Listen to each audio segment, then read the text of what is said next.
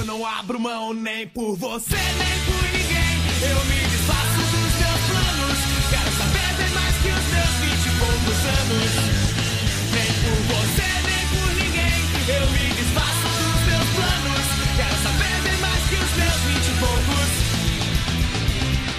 20 e poucos. Bom dia, boa tarde, boa noite. Eu me chamo Vitor Maia e está no ar mais um Leriado, podcast da TCI, que eu sempre começo pedindo para você seguir no Spotify, porque ajuda a gente, você acaba recebendo a notificação de que o podcast está no ar, um episódio novo. E também peço para você seguir a gente nas redes sociais, @THEinvertida no Instagram e no Twitter, é a mesma @. Hoje a gente vai falar sobre um assunto que aflige os 4 convidados, eu imagino, né? Os 4 participantes, né? Convidados são 2. Que é a crise dos 30. Mas antes eu queria fazer um adendo para os ouvintes, que talvez algumas pessoas estejam um pouco confusas, porque nesse mesmo canal a gente está lançando 2 podcasts. A gente está lançando o Leriado, que é esse podcast aqui que você está ouvindo, e eu também estou lançando o nosso podcast, que já é uma parceria com o 202, que eu faço com o Júlio, e esse podcast é ao vivo no YouTube, e provavelmente a gente vai fazer outro já na próxima semana. Então, são 2 podcasts no mesmo lugar. Então aqui virou um canal onde a gente vai ficar lançando vários podcasts diferentes. E é isso, né? E pra falar da crise dos 30, comigo está do meu lado aqui a quase 30. Então, ela deve estar sentindo a crise no seu quase apogeu. Camila Marques. Hello, terráqueos! Eu não vou cometer a indelicadeza de perguntar a idade dos convidados, mas eu suponho que eles também tenham uma idade aí muito próxima dos 30, talvez um pouco mais, não sei. A Majeca um pouco menos. Mas... quase. É. Majeca Chaves, produtora de moda. Hi, nice to meet you. É isso. Aqui com a gente também o gestor de conteúdo digital, Yuri Ribeiro. Oi, pessoal. Tô quase nos 30. Todos estamos, beirando. É, a gente tem situações diferentes aqui, porque eu, pelo que eu entendi, eu sou o único pós-30, né? Sim. Então você tá aqui pra poder guiar a conversa. Aí você tá achando que vai ser desse jeito aí, mas não vai ser. Quando eu cheguei assim, aqui, isso aqui era tudo mato. Exatamente. Tudo mato. E um mato duro, viu? Um mato doloridíssimo, mas é chato. É chato, fazer 30 é chato. Agora sim, na minha experiência pessoal, fazer 30 em si não foi tão impactante. Fazer 31 foi impactante. Porque, sei lá, parece que você fechou o capítulo, assim. Passou dos 30, tá? Passou dos 30, meu filho. Como se você não tivesse mais na casa dos 30. E não tem mais como voltar, é dos 30 pra frente. Exatamente. Já foi a casa dos 20. Ladeira abaixo. Vocês consideram que vocês estão passando pela crise dos 30? Vocês sentem alguma coisa assim ou não? Ainda não? Às vezes. Vai, Yuri, fala tu aí primeiro. Eu ainda não consegui identificar se a crise que eu tô agora é por conta dos 30 ou se é do momento. Porque o que eu vejo é que ao meu redor tem muita gente vivendo a crise que eu tô. Mas ao mesmo tempo, ao meu redor tem muita gente na casa dos quase 30, né? Então, assim, é um momento que eu começo a questionar muita coisa. E aí eu acho que esse momento de pandemia, esse caos todo, essa incerteza toda, acho que ajuda a potencializar essa crise que ainda não... Eu acho que ainda não cheguei na crise dos 30, mas eu já comecei a pensar algumas coisas aí. É porque, na verdade, a gente chegou na porta dos 30 num momento, assim, péssimo pra gente chegar na porta dos 30, entendeu? Péssimo. E aí é um acúmulo, é uma coisa que vai... tudo junto ao mesmo tempo, aí você fica naquele negócio, será que é a crise dos 30, será se é a pandemia, será se é o isolamento, será se é o estresse, será se é o trabalho? Será se é a depressão? Ninguém será. Tá, e não será, você fica naquele negócio sem saber e indo. Eu entendo. Eu acho que a gente tá numa geração também que talvez a gente tenha vivido crises até mais cedo do que a dos 30, sabe? Uhum. Que é uma coisa que eu ia até comentar com vocês. Ver o que vocês acham, né, do que eu tava pensando. Que hoje em dia as pressões são tão grandes de você ser jovem, de você ter uma imagem... bem-sucedida. Uma imagem bem-sucedida, de você ser triunfante, de você ser... Pô, o Instagram, toda hora você tem que postar foto, você tem que estar esteticamente bem também. Então Sim. É uma pressão, eu acho que até para as mulheres é maior, que é uma pressão de que você não pode envelhecer. Então a crise dos 30 talvez esteja chegando até mais cedo, sei lá, talvez com 22 você já esteja falando, velho, tô em crise. Por exemplo, quando normalmente as pessoas terminam a faculdade com 23, por ali, né? Talvez já seja a primeira grande crise, né? Com certeza. Das várias. Inclusive, eu conheço várias pessoas que Tipo, eu tenho 29 e pessoas que têm, sei lá, 20, 22 e que já parecem ter 30. Sim. Porque são tão, né, tipo, triunfantes, como o Vitor falou, tem um corpão, não sei o que, lá. E eu, tipo assim, sou muito esguia, baixinha, sim, magrinha, sim. Enfim, é meio assim... Hoje. E eu acho que hoje a gente tá cercado de cases de sucesso o tempo todo, a gente tá exposto a isso, né? Então, além da gente tá sendo mais exposto a nesses veículos de comunicação, rede social, TV, YouTube, tudo, tá mostrando mais esses exemplos, a rapidez com que as coisas acontecem pedem e exigem cada vez mais que a gente tenha sucesso, construa algo cada vez mais cedo. Então são essas duas coisas que eu acho que fazem com que essa crise ela chegue um pouquinho antes, né? Tipo, os problemas que meus pais tiveram nos 30 não são os problemas que eu tô tendo nos meus 30. Mas que com 30 anos minha mãe já tinha duas filhas, já tava encaminhando a terceira. E aí hoje em dia, tipo assim, a gente com 30 anos hoje em dia, assim, não me dando, pelo amor de Deus, a última coisa que eu quero no momento é um menino, entendeu? Ter filho, é verdade. Mas assim, aí eu acho que o que influencia também atualmente é... Antigamente, a gente não tinha com quem se comparar. Hoje em dia, a gente tem, além de todo o acesso à informação que a gente tem excessivamente, a gente ainda tem muita gente com quem se comparar. E antigamente não tinha as pessoas que se comparavam. Antigamente era família, atriz, famosa... Não, tipo assim, de famosa, além da família, sim, né? Porque eram pessoas que conviviam com a gente, mas tipo assim... Era um primo distante, não, né? E, tipo, era um famoso, uma atriz que tá na televisão, ou uma cantora famosa, e não passava daí. Hoje em dia, não. Muita gente tá exposta excessivamente e acaba que a gente... Além da comparação de tudo, a comparação da estética, a comparação do profissional, do padrão de vida, de tudo você sempre acha que você nunca tá... Nunca é suficiente. E nisso aí tem um adendo. As pessoas, elas constroem verdade. Então, às vezes, ela tá construindo uma imagem ali e você tá se comparando com aquela imagem. E você tá sofrendo, porque aquela pessoa tá com 25 anos e já tem aquilo tudo. Na real, às vezes nem tem. Na verdade, nem tem. Às vezes é só uma falsidade que ela cria. Não é nada concreto. Um castelo, né? Então, quem sabe ela também não tá na mesma crise que a gente. E maquiando a crise, né? Esse lance que vocês falaram é interessante, que eu tava pensando em... Eu tava lendo que existe uma teoria que os caras chamam de teoria dos setênios, que biologicamente e psicologicamente, no geral, a gente tem ciclos de 7 em 7 anos. Então, a gente tem o primeiro ciclo do 0 aos 7, depois até os 14, depois aos 21, e esses três primeiros ciclos são os principais para a formação física, no geral, né? Aí você tem o do 21 ao 28, que você tem completa o ciclo de formação mais psicológica, mas também física ainda, bem menos. E aí você... Eu tô saindo desse aí. Pronto. Por aí você vai entrar agora no ciclo que é considerado o ciclo das crises, né? Que é esse quinto... É o quinto setênio, né? Que é do 28 ao 35. E também tem o outro que é da crise dos 40, que é do 35 ao 42. Lógico, eu não tenho como me aprofundar, porque acho que é um lance mais de psicólogo e tal. Mas no geral é isso, a teoria. E aí eu fico pensando que a gente tá vivendo coisas agora que... Provavelmente a galera... Meus pais já só viveram... Não, a gente tá vivendo primeiro do que eles. Sim. A gente tá sendo exposto muito mais rápido a algumas coisas. Uhum. Mas, por outro lado, existem experiências que eram muito mais... Que meus pais viveram muito primeiro que eu, por exemplo. Ter filhos, entendeu? Casar, sair de casa. Então, a gente tem duas situações interessantes. Porque a gente tá vivendo exposição, comparação e cobranças muito maiores do que nossos pais em relação... Porque a gente tá exposto a muito mais coisa, a muito mais informação. Tem muito mais pessoas próximas da gente, como vocês falaram, a quem a gente pode comparar, né? Porque antigamente, como a Majeca falou, era o ator, a atriz... E era uma coisa meio inatingível. Você sabia que era uma coisa distante. Você não ficava pensando... Sei lá, você via não sei, um ator famoso aí da década de 90, o Brad Pitt, você fala, velho, nunca vou ser igual ao Brad Pitt. É o Brad Pitt, né? E até nesses globais, mas uma coisa, tipo, por exemplo, há uma Cláudia Raia da vida, uma Glória Pris. Não, gente, mas é outro patamar, entendeu? Sempre foi outro patamar pra gente. Agora você abre o Instagram, você tem os influenciadores que, cara, às vezes é teu vizinho. Não, e que, inclusive, além do fato de pode ser teu vizinho, são pessoas que estão o tempo todo dando fórmulas mágicas de que você consegue, entendeu? É a geração coach. De tipo assim, não é inatingível pra você. Você consegue, basta você se esforçar, correr atrás, acordar cedo todo dia, fazer isso e aquilo que você vai conseguir, mas não é assim.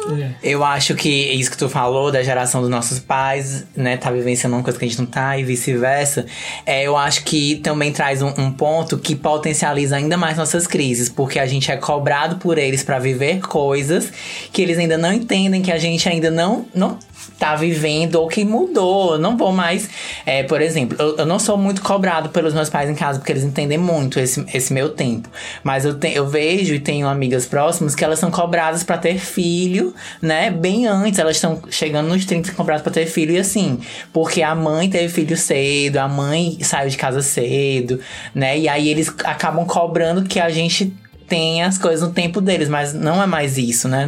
Não funciona mais assim. Aí eu acho que aumenta mais ainda esse nosso momento dos 30, seja mais desesperador. Deixa eu fazer uma pergunta pra vocês três. No caso, eu vou responder depois também. Mas vocês já se percebem adultos? Silêncio. Silêncio mórbido. Depende. Eu acho assim, em alguns aspectos sim, em outros não. Por exemplo... eu acho que no aspecto responsabilidade, sim, né? Claro que dependendo da responsabilidade, mas eu digo no sentido de pagar nossas contas. Assim, por mais que a gente não seja uma pessoa independente 100%, a gente consegue tirar um peso dos nossos pais. Por exemplo, a partir do momento que eu acho que eu não dependo mais da minha mãe pra pagar uma conta minha, pra comprar uma roupa que eu quero, pra comprar uma coisa nova, pra viajar. A partir do momento que a gente fica naquela de não pedir mais autorização, apesar de que a gente ainda tem uma preocupação de comunicar, de avisar, claro, porque, né, ninguém é away no mundo. Mas, nesse sentido, a gente se considera... eu acho, eu falei a gente assim, mas eu acho que deve ser a mesma coisa para as meninas, para os meninos também. Nesse sentido. E ao mesmo tempo que eu não me considero pelo fato de, vamos supor, de não ter responsabilidades com outras responsabilidades. Tipo assim, pessoas que dependem de mim. Por exemplo, ter um funcionário, ter um filho, ter uma pessoa que eu sei que marido. Tipo um marido. Tudo isso. Essas coisas, cuidar de uma casa, pagar uma... assim, gerir uma casa, né? Não no sentido de que, porque eu sou mulher, mas qualquer pessoa, tem gente que não, homem que não casa e vai morar só, sai de casa porque, mas gere uma casa, porque tem que se preocupar com outras coisas. Nesse aspecto não, mas no outro aspecto sim. Eu acho que esse conceito de ser adulto é uma coisa um pouco, tipo assim, eu acho que a gente não pode levar ao pé da letra de se sentir adulto. Engessar, não pode. Porque ser adulto, eu acho que socialmente falando, é uma condição de você ter passado da adolescência, sim, né? Então, se a gente for levar ao pé da letra, né? A gente todos somos adultos. Mas essa questão de se sentir como adulto, eu acho que ela é mais flexível, né? Porque... eu, pelo menos, né, acho que eu nunca vou ser 100% adulta. Até porque, enfim, eu nunca vou abandonar a minha criança interior que adora assistir dorama. Como é dizer? Mulan 30 vezes. Mulan 30 vezes. Enfim, todos os filmes da Disney. Cantar junto. E a gente precisa dessa criança pra manter a sanidade no adulto. Exato. Então, eu acho que eu não quero me sentir nunca como adulto. Mas, claro... óbvio, tendo as minhas responsabilidades, que, enfim, todos nós temos aqui de trabalhar, correr atrás, enfim, ser guerreiros. Sim. Eu acho que tu me perguntasse... ano passado, há uns 2 anos, eu diria que eu ainda não era adulto. Até porque, fisicamente, muita gente não me considera... as pessoas me consideram adolescente, por usar óculos, eu usava aparelho, enfim. E aí, eu aproveitava... Era muito cômodo pra mim, esse rótulo das pessoas me verem como adolescentes. Quando uma adolescente. Mas hoje, a minha chave virou que eu... epa... eu sou adulto.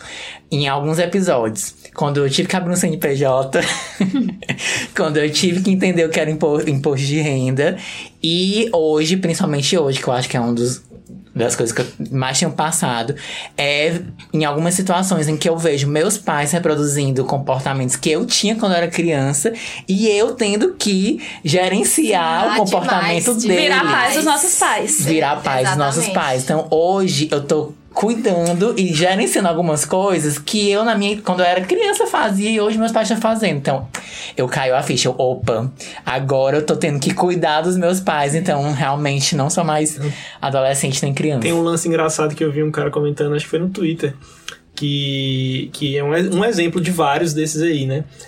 Que é... Quando eu era adolescente, nos meus 13 anos, meus pais sempre falavam pra mim assim: meu filho, cuidado com o que você tá vendo na internet, cuidado com o que as pessoas estão te mostrando na internet.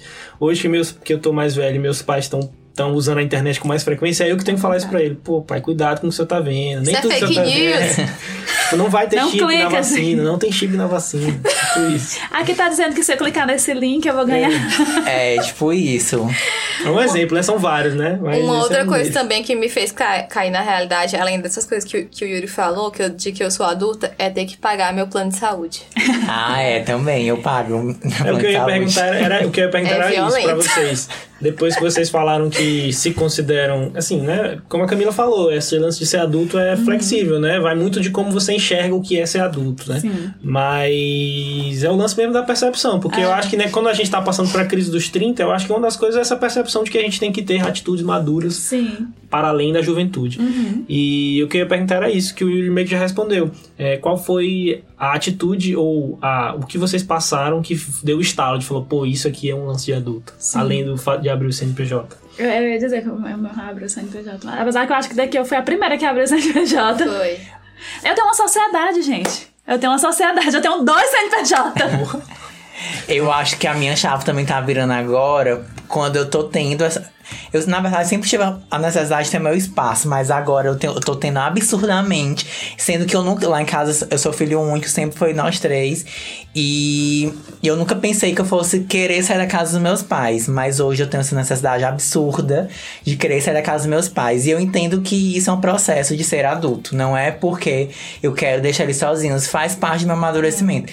Então hoje, quando eu sento com meus amigos pra decidir e procurar apartamento pra comprar, olhar preço, realmente eu tô na vida adulta. E aí eu tenho que me virar e pensar, né, nisso também. Não, quando você calcula preço de aluguel, fala, pô, 800 tá um pouco caro. Você fala, velho. E 800 até tá bom. Tá onde foi que tu achou esse de 800? Sem o condomínio. Mas onde foi que tu achou esse de 800? Eu quis ser popular. Otimista, né? No preço, né? Mas assim, eu tenho experiência específica que quando eu... Não sei se vocês passaram por isso, mas eu morei... Assim que eu me formei, com 23 mais ou menos, eu fui morar sozinho. Então eu passei 4 anos morando sozinho. E depois... E tipo assim, 23 anos morando com pai e mãe. E super mimado, praticamente. O único filho homem. Somos eu, entendo. Minha irmã. Eu sei como é. Então, bem mimado, assim. E aí eu fui morar sozinho do nada, assim, ó. Tipo, nunca tinha feito nada pra eu comer na minha vida. Tinha lavado uma louça. E fui... Tipo, não foi perto, não. Fui morar... a 1.500 quilômetros de distância e com dificuldade de aeroporto, essas coisas. Logística não era boa. Então eu fiquei realmente sozinho. E aí, assim, meio que eu... E assim, eu não era adulto, né? Nessa época eu não era adulto. A gente tem essa ilusão de que, naquela fase em assim, que você tá saindo do ensino médio, entrando na universidade, que quando eu me formar, quando eu estiver na universidade... Que os 18 é ser adulto. Porque não sei o quê. Quando você se forma que você tá num beco sem saída, que você, sim, minha amiga, o que é que eu vou fazer agora? Tô formada, tô com um diploma, e aí? A gente fica com essa, né? Com essa sensação de que é adulto. Mas só vai começar a merda agora. Agora que vai começar. E eu acho que isso que tu falou é um exemplo que, assim, que ser adulto é você passar por coisas. Não necessariamente é cumprir protocolos. Exatamente. Não é necessariamente você se formar. Não é necessariamente você trabalhar. É você ter a vivência de gerir uma casa sozinho, ter que se virar, se manter sozinho. Pensar, e amanhã, o que é que eu vou comer? O que é que eu vou fazer? É senso de responsabilidade, senso de resolução. É isso, é senso de responsabilidade e resolução. Porque você saber que tem a responsabilidade e que é você que vai ter que resolver. Não vai ter outra pessoa pra resolver. Exatamente. Aí entra, voltando bem pra essa questão e pra questão de ser pai dos nossos pais. Essa semana eu falei exatamente isso pra minha mãe. Diz assim, mulher tem que ser resolutiva. Ninguém tá aqui pra ficar esperando. Minha irmã é uma coisa fácil de resolver. É assim, assim, assado. Tá bem a resposta. O que é que tá faltando? Porque a gente fica assim, a gente já tá tão... É tanta coisa acontecendo ao mesmo tempo que a última coisa que você quer... Vamos ser resolutivos, vamos resolver as coisas rápido. Não, e os pais da gente, eles levam, tipo, 1 hora pra resolver uma coisa que a gente resolve em 10 minutos. Em 10 minutos. Foi isso. A mamãe mandou 500 prints no grupo e eu lendo e ela... No print já tava as respostas, entendeu? Aí eu disse, sim, o que é? Não, porque eu quero saber o que é que eu faço. Eu disse, mulher, tá aí a moça dizendo isso, isso, vamos ser resolutiva. Tudo é um problema, tudo é uma coisa séria. Não é isso, não. É só isso e isso. E eu conheço adultos que não têm esse senso de resolutividade e não têm a responsabilidade. Exatamente. Né? Eu conheço pessoas de 40 anos, de 30 anos. Eu conheço que não gente casada com filho que é assim, fica acomodada, a gente é acomodada, né? O curioso que eu ia falar da minha situação é que depois de 4 anos morando só, eu voltei pra cá e voltei pra casa dos meus pais. E aí eu tô vivendo, agora que eu tô vivendo, o que o Yuri tá comentando dessa questão de você falar, pô, eu tenho que ter meu espaço, já não tá dando mais. Até porque eu acho que também deve ser bem difícil quando você tem a experiência de sair de casa e voltar de novo. Sim. Porque eu acho que vai muito às vezes quando a pessoa casa, sai de casa. E às vezes separa, e fica naquela assim, agora eu vou ficar só, vou voltar pra casa dos meus pais, o que eu vou fazer? Vou morar sozinho? Fica naquela dúvida. E aí quando você volta, você não é mais a mesma coisa. Não é. Você não é como você fosse o filho, você não depende mais dos seus pais, nesse sentido, né? Assim, eu percebo que, no meu caso, meus pais, por eles, tá, tipo, ótimo, assim, né? Pela minha mãe, principalmente, enfim, o afeto é o mesmo. Sim. Mas é diferente, porque é outra... Você tá em outra vibe, você tem outros comportamentos, né? Exatamente. E você teve outros costumes quando você tava fora. E aí fica naquela coisa, não, mas é porque não é assim. Não, mas é porque eu fazia assim. É uma guerra de... Mesmo, que acaba meio como se fosse uma guerra de ego, que não é de ego, é só do seu espaço, que antes você cedia porque, né, você tinha que ceder. Sim. E agora você não tem mais a obrigação de ceder. Enfim. Mas esse lance de... Vocês comentaram aí de que já tem algumas pessoas que tem o senso de responsabilidade, tem um senso de responsabilidade, mas não tem um senso de resolução. Os que tem de resolução não tem de responsabilidade, enfim. Também lembrei que tem uma situação engraçada, que às vezes a gente tem um corpo grande, a pessoa velha, assim, e que não corresponde à atitude que ela deveria ou poderia ter, né? Tipo, o cara, sei lá, tem 40 anos, mas se comporta como uma pessoa de 15, ou coisa do tipo. A síndrome do Peter Pan, né? É. Não, eu lembrei de tem um meme famoso que é um cara, uma silhueta de um cara bombadão, assim. E aí ele vai e fala assim pra mãe dele, mãe, abre a porta ali porque eu tenho vergonha do entregador. O cara é um monstro gigantão, só que ele não tem coragem de abrir e receber uma encomenda porque ele tem vergonha do carteiro, enfim. Sim. E é muito assim, tipo, tem gente que é muito assim, né? Que o cara desenvolve o físico, mas não desenvolve... Eu sigo um menino no Insta que ele comenta muito. Ele é casado, mora com um parceiro dele. E eu fico impressionado, ele tem essa síndrome do Peter Pan, né? E ele comenta abertamente, né? Que ele tem essa mentalidade infantil. Ele comentando que só vai no banco se for com alguém com ele. Só vai em consulta se o marido acompanhar. Porque ele não... Ele diz que adia, né, o enfrentamento das coisas. E aí é cômodo pra ele. Aí eu fico pensando, meu Deus, como é que uma pessoa ela se acomoda e ela... Com certeza ele deve ter sido muito mimado pelos pais. Sim, muito. Porque eu acho que também isso vai muito da criação, né? Se você é submetido desde cedo a ter situações de enfrentamento que você precisa ser... mais resolutivo e responsável, você será. Tipo, eu vejo também que a Majeca, né, ela foi submetida a isso desde muito cedo, né? Ela perdeu o pai. Enfim, então ela, no caso, teve essa dinâmica diferente na casa dela. E eu acho ela uma pessoa super responsável e super resolutiva. Né? Então, tipo assim, quando tem que resolver alguma coisa ou que tem que ter alguma ideia rápida, né? É sempre a... Tu falando isso, me veio aqui um insight bem interessante. Porque, por exemplo, hoje as pessoas... A gente tá falando aqui de crise dos 30, né? No começo a gente falou que as pessoas estão entrando nessa crise mais cedo, né? E aí eu acho que o ponto da angústia das pessoas é entender que ser adulto é isso. Resolutivo e responsável. Só que hoje a gente tem uma geração que tudo que ela... menos é resolutiva e responsável. Então as pessoas estão em meio a uma crise, né, de idade, de vida, mas elas não caem em si, que elas precisam, na verdade, ser resolutivas e responsáveis. E eu vejo que isso falta cada vez mais nas pessoas, eu fico impressionado.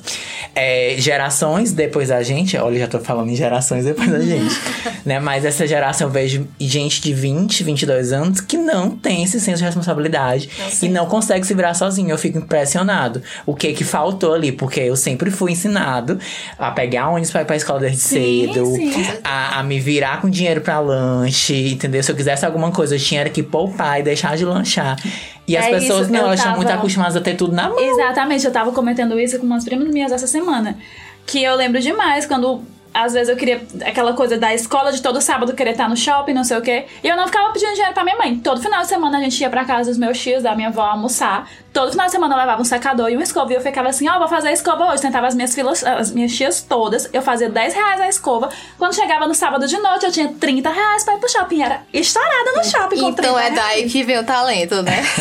Empreendedor. Que isso, e aí eu tava falando isso porque era uma situação... onde era aniversário, e aí...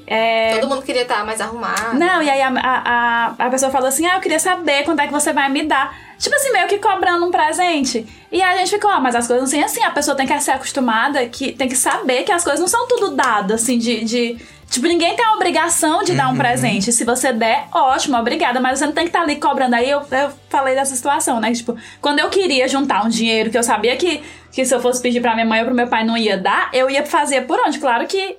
Inclusive, eu acho que hoje em dia é até mais fácil ainda você fazer isso. Com certeza. Porque, tipo, antigamente a gente fazia isso na casa dos nossos tios, na casa dos amigos dos pais da gente, que eram pessoas que estavam ali, ajudavam e tudo. Mas hoje em dia, com 16, 17 anos, você consegue... desenrolar alguma coisinha, vender biju, fazer alguma coisa, tipo assim, fazer uma coisa que, claro que não vai ser pra você se sustentar disso, pode até ser futuramente, mas no começo dá pra você ter um dinheirinho ali.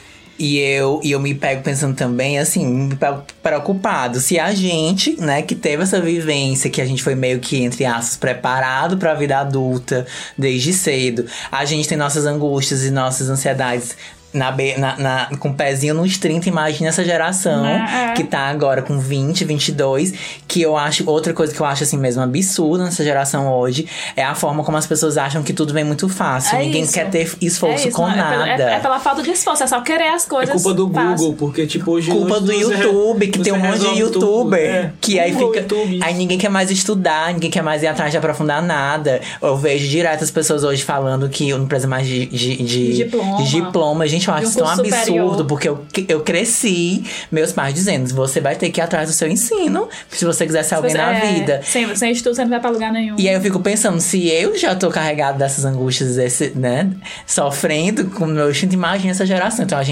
eu acho que a gente ainda nem viu uma geração de ansiosos e depressivos ainda. Acho que a gente ainda vai ver, porque as pessoas não têm muito a se frustrar, porque elas vão cair quando virar a chave da vida adulta pra ela, elas não vão estar prontas. É verdade. Não, quando o cara se deparar pra situações cotidianas que o Google e o YouTube não tem respostas. Sim. É aí que o bicho pega. E são muitas, né? A maioria esmagadora das situações cotidianas que fazem com que você sofra são as que você não consegue. Exatamente. E a mesma coisa de você querer também, por exemplo, quando você entra no mercado de trabalho, você querer pegar as coisas ao pé da letra, tipo assim, mas é porque isso aqui tem que ser assim, assim, assado. Quando você tá no mercado de trabalho, você sabe que as coisas não são assim, assim, assado, que as coisas são assim, assado. Tem que quebrar bem, queimar um pouquinho pra poder assar de novo. A pessoa já quer chegar ganhando mundos e fundos, né? Eu não digo nem assim do ganhando mundos e fundos, eu digo da situação das ações mesmo, entendeu? Prática, tipo, o que a gente aprende... na teoria, quando você vai realmente colocar em prática, você vê que não é assim. É a famosa frase, na prática a teoria é outra. Exatamente.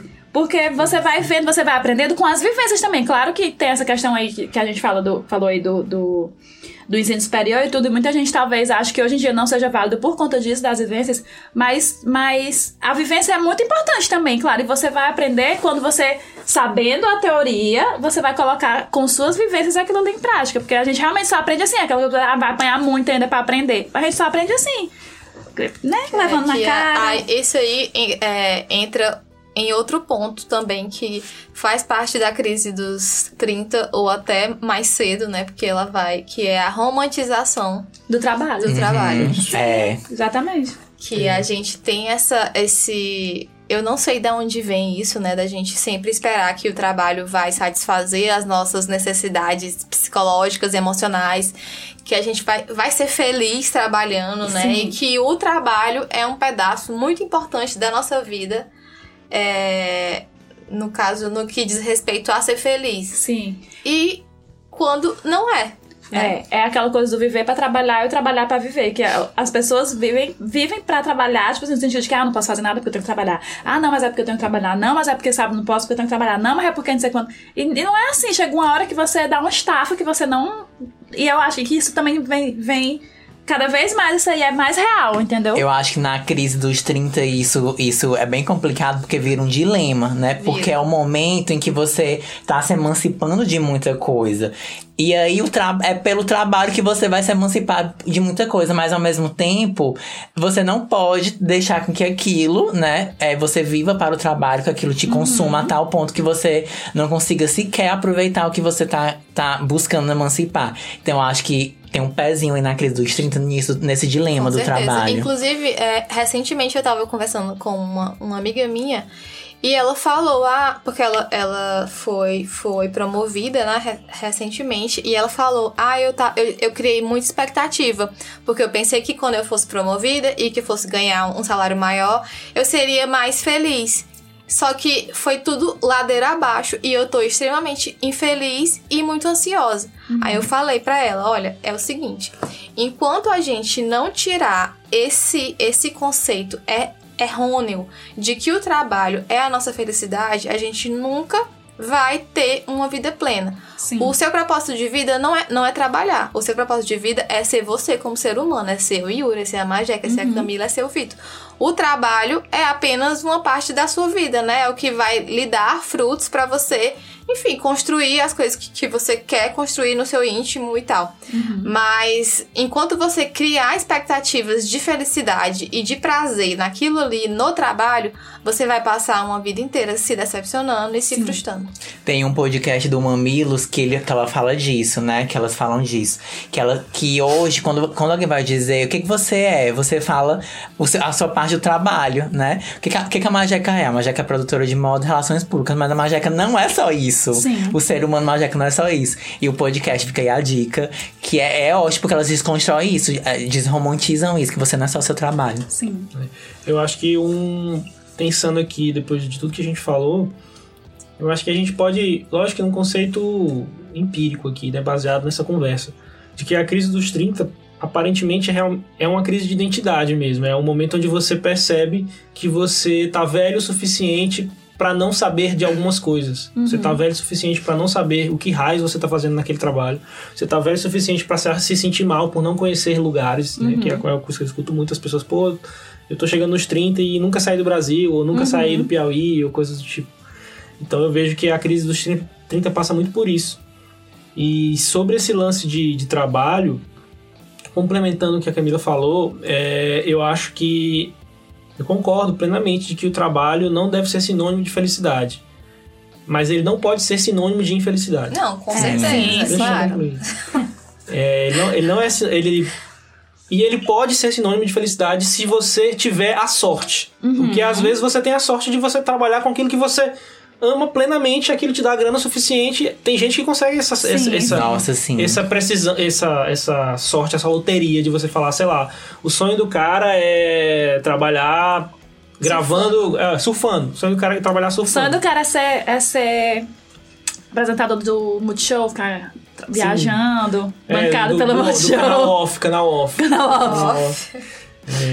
O Arthur tá quase desse jeito. Mas ainda assim é importante lembrar que mesmo nessas situações, o que é uma frustração, que inclusive até as pessoas que vivem esse sonho de trabalhar com aquilo que amam plenamente, e o trabalho vira um sonho de felicidade, é que você, mesmo nesses trabalhos que parecem perfeitos, você tem momentos imperfeitos. Porque o cara que surfa, ele vai ter um momento que, eu vou ter que colocar a planilha pra fazer o custo da próxima viagem, sei lá, eu vou pro Havaí, então eu tenho que tirar passaporte, eu tenho que calcular quanto é que vai ser a passagem, eu tenho que programar, tem coisas que eu não vou só surfar, eu não vou acordar e o Havaí vai estar lá e eu vou estar surfando, entendeu? Então é outro ponto importante. Eu tava esperando terminar de falar, porque é justamente isso também, esse processo de desromantizar que a Camila tava falando. Assim, eu agradeço todos os dias por eu poder trabalhar com o que eu amo. E eu me sinto privilegiada, eu sei que isso é um privilégio. Porque às vezes eu olho pro lado e vejo que as pessoas estão muito infelizes trabalhando com coisas que elas não gostam, né? Mas tem que trabalhar, porque, enfim, faz parte da vida adulta. Mas você não se apegar só a isso. Eu sei que, assim, eu amo trabalhar com docência, amo trabalhar com moda, amo trabalhar com comunicação, mas não é só flores e louros, né? É aquela coisa do trabalho que você ama, mas você não vai precisar trabalhar nunca mais na vida, porque você não vai fazer outra coisa. É, você tem que ter a ciência que você vai encontrar barreiras, né? Que é o outro ponto de quando você trabalha com o que você gosta e ama muito. No caso, também é o meu caso. Então tem momentos que eu não sei a hora de parar. Sim. Por exemplo, tem dias que eu trabalho até, sei lá, 10 horas da noite. E aí, meu Deus do céu, por quê? Porque eu tava imersa naquilo ali que eu tava fazendo. Então, tipo assim, eu não vi o tempo passar. Então, de certa forma, isso é bom? É. Mas é ruim, porque eu vou dormir mais tarde, né? Porque a minha cabeça vai estar super pilhada. Uhum. Enfim, não vou ter... Tem um desgaste físico e psicológico. Então, eu acho que também tem essa coisa de você... que mesmo que você ame o seu trabalho, você saiba impor o seu limite humano e psicológico, né? E saiba dividir o seu dia, né? Eu acho que essa é uma lição que a crise dos 30 nos impõe. E a gente que ainda não chegou nos 30, mas a gente já aprendeu isso, né? Eu acho que, bom, mas tem gente que eu vejo que é muito angustiante para pessoas na casa dos 30 isso também, de não entender que nem tudo é flores, né? Não, mas eu acho que o resumo da coisa é esse, né? O trabalho... pode ser sinônimo de felicidade, mas não necessariamente vai ser sinônimo de felicidade. E tenha maturidade para reconhecer isso. De que ele não necessariamente é sinônimo de felicidade. Mas ele tem que ser... Ele não pode ser uma fonte de infelicidade. Se o seu trabalho, você chega em casa chorando, se final de semana você fica tendo pesadelo, lembrando que segunda-feira volta a trabalhar, aí realmente é um problema. Ele é um caminho para a felicidade. Exato. Agora você tem que ver que o trabalho, às vezes, quando ele não é o lugar de plena felicidade, o que é comum, ele...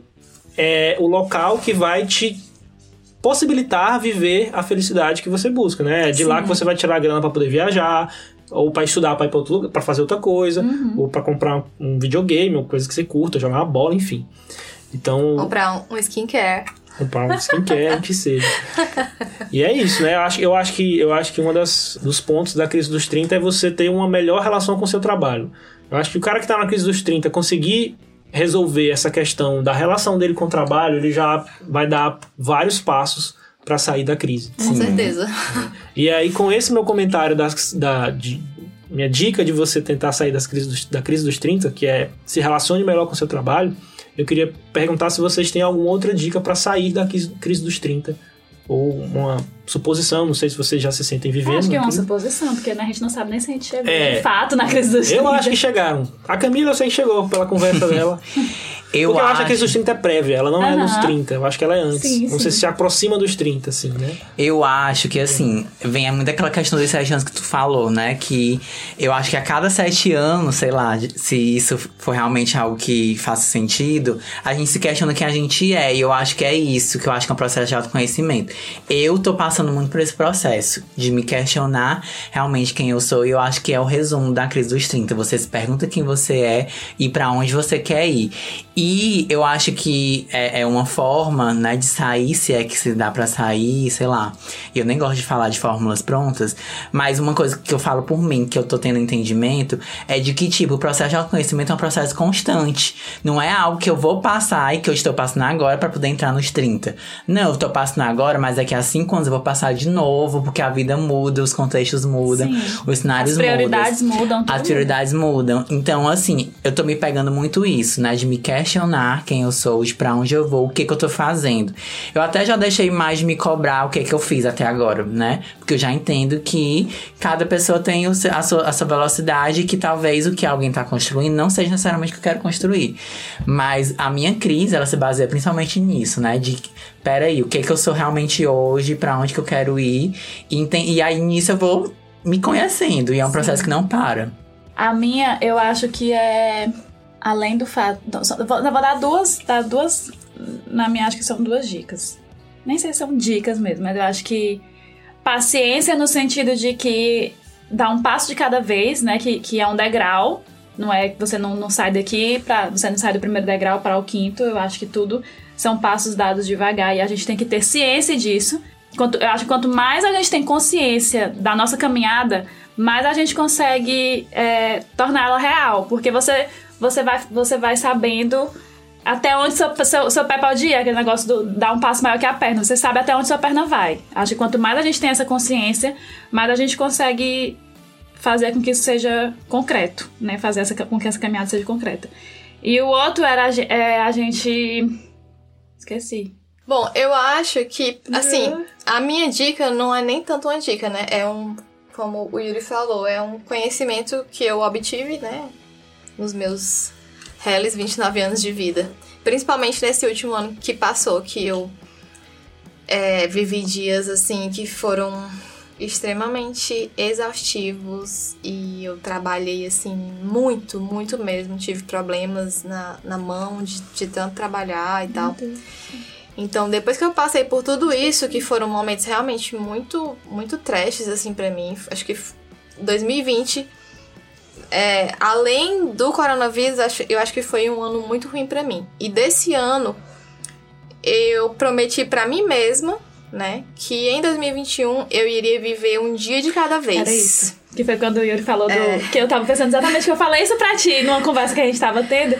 Que quando o Yuri falou do autoconhecimento e tal, porque isso aí tudo vai das nossas vivências também, das coisas que a gente teve na vida, né? Das coisas que a gente passou, que também entra um pouquinho daquele negócio do momento que a chave vira, né? A chave de todo mundo vira. E eu falei pra Camila, quando uma conversa que a gente tava tendo, eu falei pra ela que isso é uma coisa que eu aprendi muito com meu pai.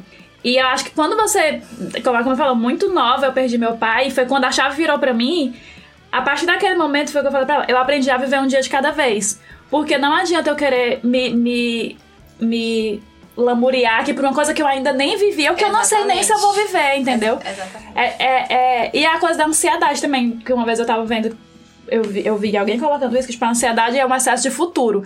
Porque você quer tudo o tempo todo, ao mesmo tempo que você não sabe nem o que é que você quer. Então, vive um dia de cada vez, que é a mesma, vai no mesmo raciocínio do cada degrau. Vive um dia de cada vez, porque... A gente não sabe, principalmente nesse momento que a gente passou agora de pandemia, a gente não sabe como é que vai ser o dia de amanhã. Então, tipo assim, eu tô, por exemplo, eu tô me guardando aqui, eu não vou fazer isso porque eu quero fazer isso ano que vem. Mas a gente nem sabe se ano que vem vai dar pra gente fazer isso mesmo, entendeu? Eu acho que minha chave também virou pra vida adulta exatamente isso, né? É quando eu entendi que eu não podia abraçar o mundo com as pernas. E eu acho que isso é ok também, normal. Porque você vem da adolescência querendo que tudo dê certo, querendo fazer tudo ao mesmo tempo. Você vem com aquela força de vontade e querendo tudo ao mesmo tempo, né? Eu acho que se eu posso definir a minha casa dos 20, eu acho que eu defino dessa forma. Eu quis fazer muita coisa ao mesmo tempo. E agora que eu tô saindo dos 20, eu tô tendo entendimento que eu não consigo abraçar o mundo com as pernas. E que se eu tentar fazer isso, isso vai ter uma consequência, né? Então, assim, espera, vai vivendo uma coisa de cada vez. Que eu acho que também isso é a vida adulta. Você ir absorvendo e resolvendo problemas por vez. E mais um adendo do viver um dia de cada vez, né? Que, lógico, vai muito disso que a Majeca e o Yuri falaram. Mas não é só você... não viver o hoje pensando no amanhã. Uhum. Porque assim, eu posso viver o hoje não pensando no amanhã e ter um dia lixo. E, sim. Enfim, comer coisas que fazem super mal pro meu corpo. Enfim, ter atitudes que não são boas pra mim. Então eu acho que o principal pra mim desse meu processo de viver um dia de cada vez... é principalmente respeitar as minhas pausas, as pausas do meu corpo e priorizar sempre o meu bem-estar, né? Sim. Tipo assim, tem coisas que eu sempre quis fazer e eu sempre ficava deixando pra amanhã, pra amanhã, pra amanhã. E são coisas que hoje elas estão presentes no meu dia a dia, que eu vejo a diferença que elas fazem no meu bem-estar físico e, consequentemente, emocional. Então, eu acho que isso tudo faz parte do você viver um dia de cada vez. É você se priorizar hoje, sim, né? Porque assim, a partir do momento que você se prioriza hoje e vive de uma forma positiva pra você, você nem precisa pensar no seu futuro, porque você já está plantando ele ali. Ao ter um dia, né, que você realmente priorize o seu bem-estar físico e emocional. Esse lance de viver um dia de cada vez, a galera não pode confundir, se você falou, né? Não pode confundir de virar um junk, de achar que vai todo dia...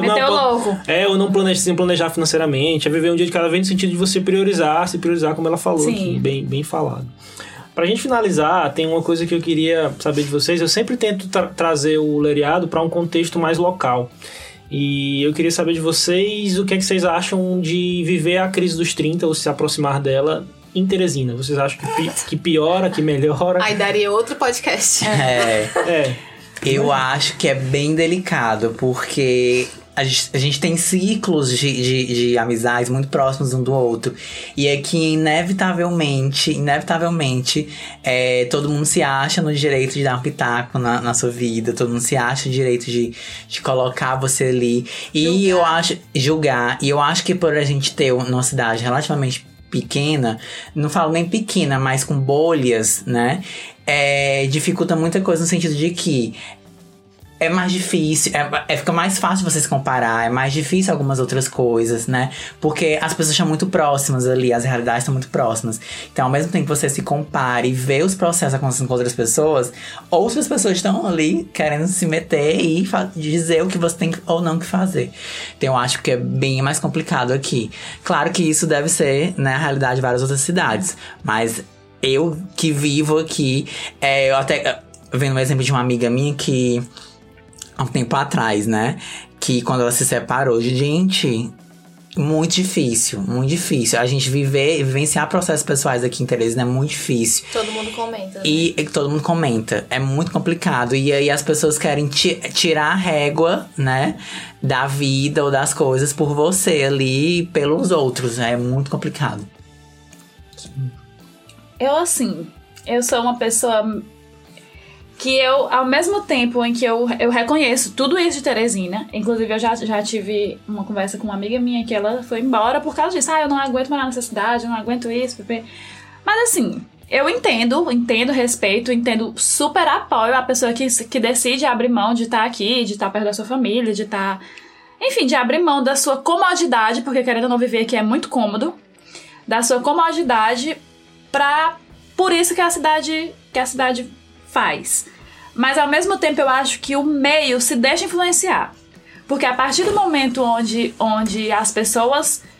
que existe essa coisa de que é difícil porque todo mundo quer dar conta, existe muito todo mundo dá conta, mas eu me importo que todo mundo tá dando conta. Uhum. A partir do momento que você não se importa, que você para de dar audiência, que você para de dar audiência no sentido de assim, fulano tá falando de mim, você vai querer se trocar, vai querer não sei o que, vai querer tomar satisfação...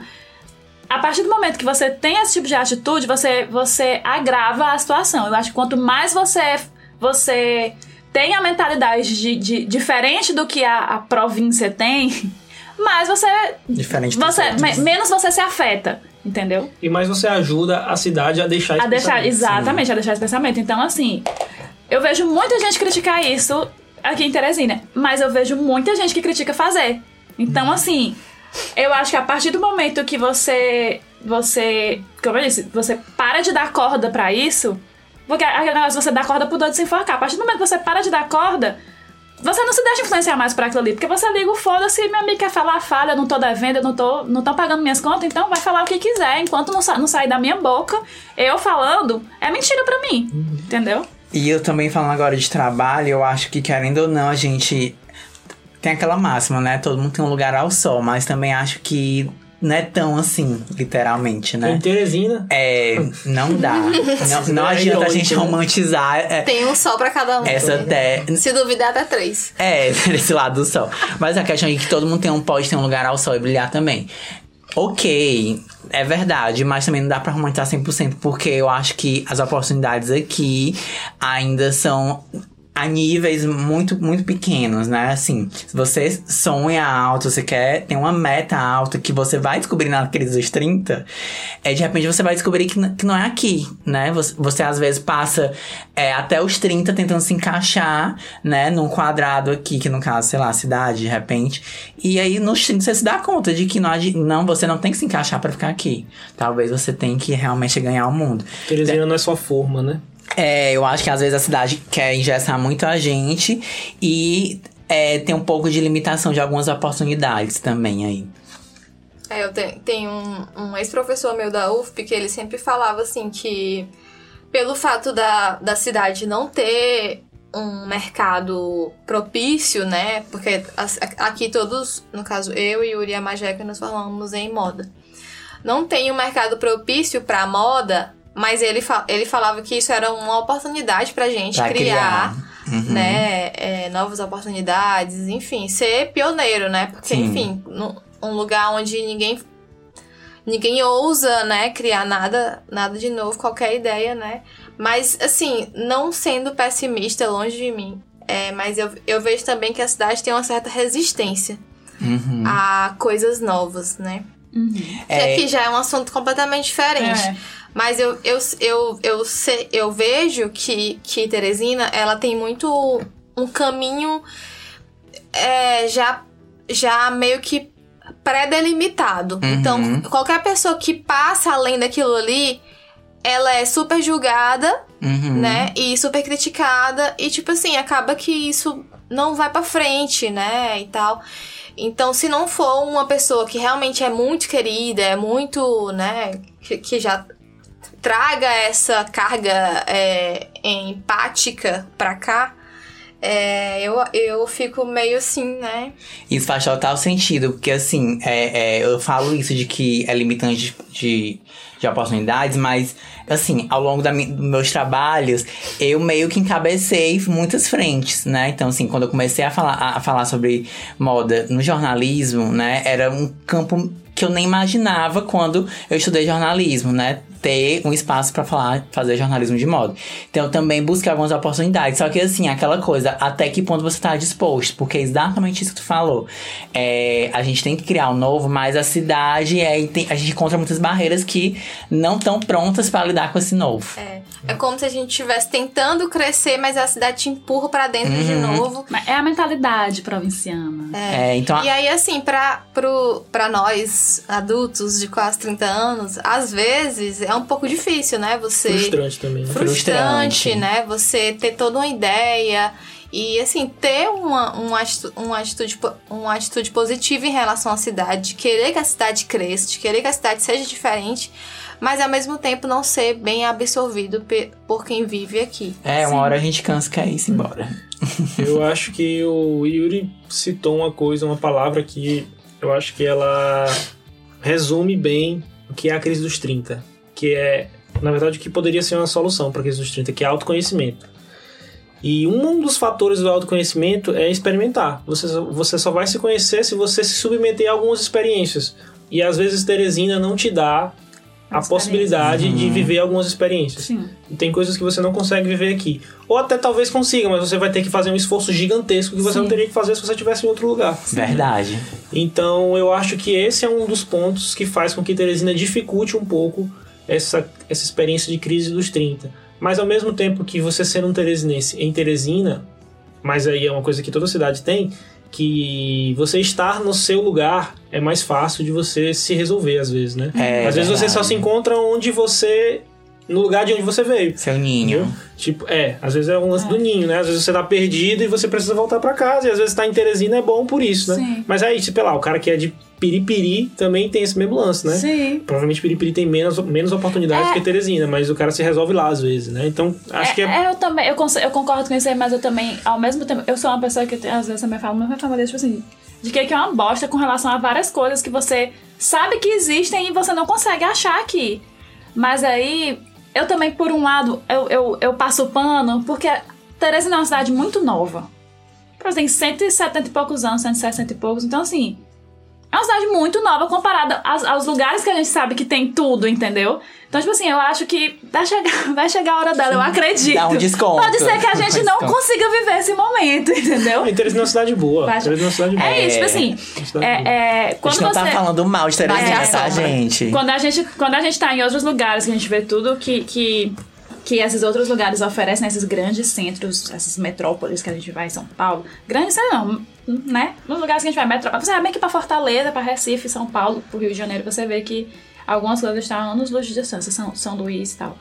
Mas assim, de modo geral, Teresina oferece tudo que você precisa, entendeu? E assim, eu falo isso porque Porque, por exemplo, o Darlan o Vitor já morou fora, acho que não foi em capital, mas ele pode ser que ele também concorde com isso. Tipo, quando você tá em outro lugar, quando você mora em outro lugar, e eu falo isso porque eu conheço gente de fora, que tipo assim, do Rio, de São Paulo, que vem morar aqui e diz que aqui é o paraíso. Porque, tipo assim, muito, tem tudo, é tudo muito perto, é tudo de fácil acesso, entendeu? Você consegue sair de um lado pro outro da cidade em 20 minutos, você consegue pegar um carro, pegar um mototáxi, um ônibus. Claro que a gente entende as limitações, mas tipo assim, você consegue fazer tudo dadas as devidas proporções da cidade, entendeu? Ela oferece tudo que você precisa, não tem um custo de vida alto. Tudo isso eu acho que ela tem que ser levada em consideração também, entendeu? Pra passar esse pano aí. Vai que a gente tá no céu vivendo a crise dos 30 em Teresina. Imagina a crise dos 30 em São Paulo, né, minha gente? É aquela coisa, a grama do vizinho é sempre mais. Exatamente. Aí eu puxo sempre essa sardinha pra Teresina. Não, imagina você tá em São Paulo e tem uma crise de identidade. Você tem todas as possibilidades que São Paulo te proporciona e ainda assim tu tá perdido. Aí você tá morto, meu patrão. Aí você tá morto. Teresina, pelo menos você pode falar, meu irmão, eu tô aqui numa crise de identidade, mas é porque minhas soluções estão todas em São Paulo. E o cara que tá lá vai falar o que tá em Teresina. As soluções estão todas na Europa. Aí vai ficar nisso, né? O cara que tá na Europa fala assim, não, só tá em Marte. Aí é tipo um loop eterno de... Mas eu acho que a Majeca faz, eu também, é uma coisa que eu faço, que é uma coisa que eu, entre aspas, sugiro, né? Enfim, cada um sabe de si.